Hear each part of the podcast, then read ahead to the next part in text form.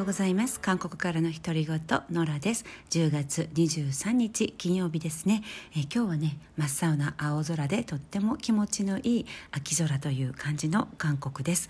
えー、今日はですね面白いコラムがあったのでそれについてお話ししようと思います、えー看板がどんどんなくなっている。今の時代看板がどんどんなくなっているというコラムでした。であの生活経済面での記事だったんですけれどもすごい考えさせられる深い話でしたね。であの韓国ってものすごい看板天国なんですよ。であの看板の公害看板による公害、えー、町の景観が、えー、公害レベルだというふうに言われるほどね、えー、少し前まで今もまあ一部地域はそうなんですけれどもあの看板がねもう派手すぎてギトギトギラギラすぎてもう目がね痛いというか逆に看板が多すぎて探せないというような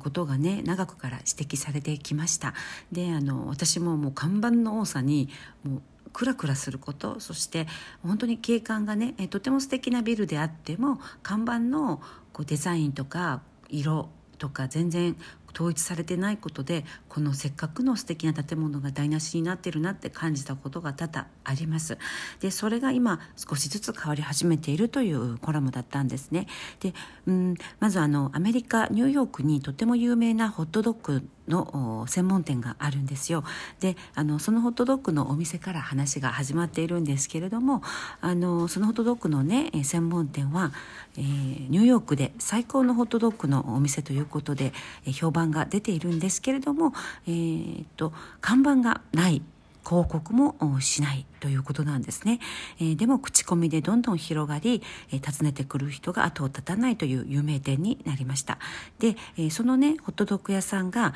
えー、パブも新しくオープンしたと。そしてそのパブの方にも看板をつけずに営業しているんですけれども大人気だということなんですね。でそのパブに入るにはどうすればいいのかというとまず、えー、ホットドッグ屋さんに入ってえー、そこに設置された1930年代の赤い公衆電話を必ず利用しなくてはいけない。その電話をかけて電話を回して、えー、その通話を通じてね予約か予約したかどうかを確認するなんかやり取りがあるみたいです。で、えー、その後地下の建物の地下にある秘密のパブに入ることができるということでね大人気だそうです。でその例を挙げながらソウルでもね最近看板っていうのがどんどん小さく小さくあるいはなくなってきているという話でした。で昔、え看板による公害が、えかなり指摘されてきたんですけれども最近新しくできるお店には何も看板がなかったり本当に小さなロゴ一つだけ、えー、ポツンと目立たないところにあったりとどんどんねそれが変わってきているということです。であのオーナーもね直接的にどうぞどうぞいらっしゃいませ入ってきてくださいというよりは、え偶然に、えー、通りかかった人があれここ何の店だろうって覗き込んだり口コミでそのお店を知った人あるいは SNS で事前に情報を得て訪れてくる人を迎えるだけというね、えー、とてもこうそういうシンプルな、うん、あの空間になっているそうです。であの実際ソウルの街を歩いていると実際の空間とは全然関係のない看板も最近多く見かけます。例えば、えー、公衆浴場お風呂屋さんの看板をそのままつけたまま営業している、えー、複合文化空間も有名ですしあと、えー、昔ね、えー工場だった場所をレストランにしてそのまま工場時代の看板を使っている有名シェフがいたりもします。でイテウォンとかハンナンドンイクソンドンとかねホットプレイスと言われるところに看板のないお店がどんどん増えていますね。そしてあのー、まあ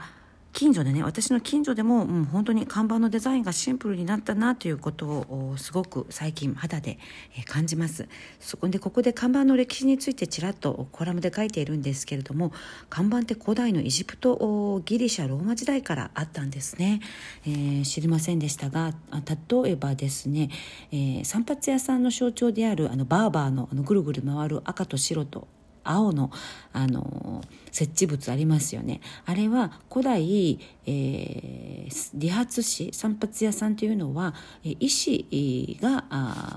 やっていたそうなんですね。医師が散髪屋さんも兼ねて、えー、並行してやっていた時代があったそうです。うん、であのその時にね血を意味する赤と包帯を意味する白というふうにしてこのぐるぐるマークができたそうなんですけれどもその古代のこのシンボルが今も使われているということでね、うん、なるほどという感じですね。であのあとね電気とか LED の発明でネオンサインとかできたりしてもう都市の景観というのは看板によって支配されてきたことは間違いないんですけれども SNS の登場によってそれが今大きく変わっているとということです。うん、なるほどということなんですが確かに今お客さんたちは看板を見たり、えー、してそのお店を訪ねていくのではなくて事前に SNS で Facebook とか Instagram でね、えー、情報を得てあ行きたいなと思ったところをわざわざ探していくというパターンが多いですよね。うん、ですからあの看板の意味っていうのがどんどん、うん、なくなってきているという指摘です、うん、なるほど。そうだと思いますね。あと人間っていうのは基本的にね秘密の空間とか特別の経験を特別な経験を共有したいという、えー、基本的な心理を持っているそうです、ですから自分だけの経験とか自分だけの、うん、思い出考えに対するストーリーをね共有したいというその基本的な欲求とその SNS っていうのがこうマッチして、まあ、こういう文化になってきているんだなって思うんですけれどもそれをね専門家はソーシャル貨幣法則って呼んでるそうです、うん、ソーシャル貨幣総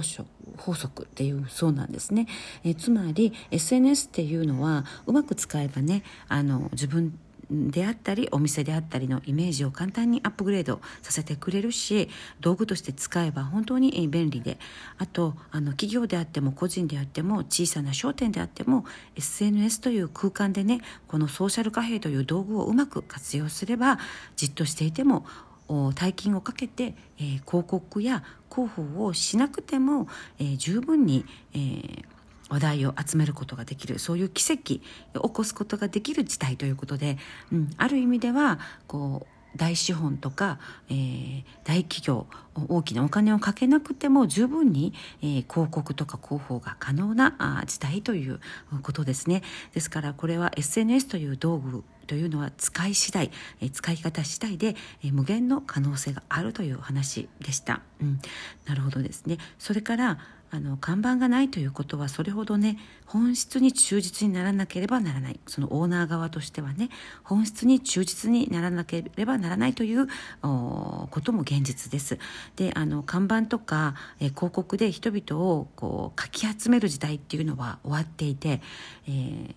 本当に誇張された大げさな広告ではなくて本当に口コミでねこれいいなってなんかいいなって思わせる何かが必要。たった一つの経験が圧倒的な記憶として圧倒的な思い出として残るようにしなければそして持続可能な持続可能な商業空間でなければ、えー、やはり生き残れないということも指摘しています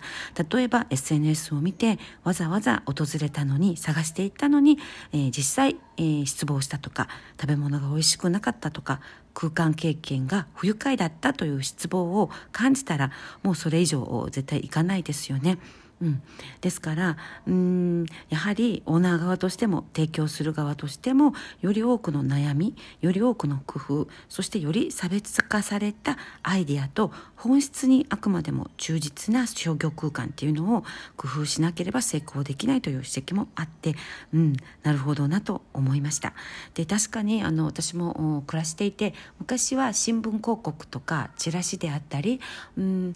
えー、インスタのこう広告とか、えー、そういうのを見てね影響を受けたりしましたが最近はほとんどそういうことに心が揺れなくなりましたね。うん、あの何か友達のフェイスブックとかツイッターとかインスタで実際の経験に対する本当にこう本音の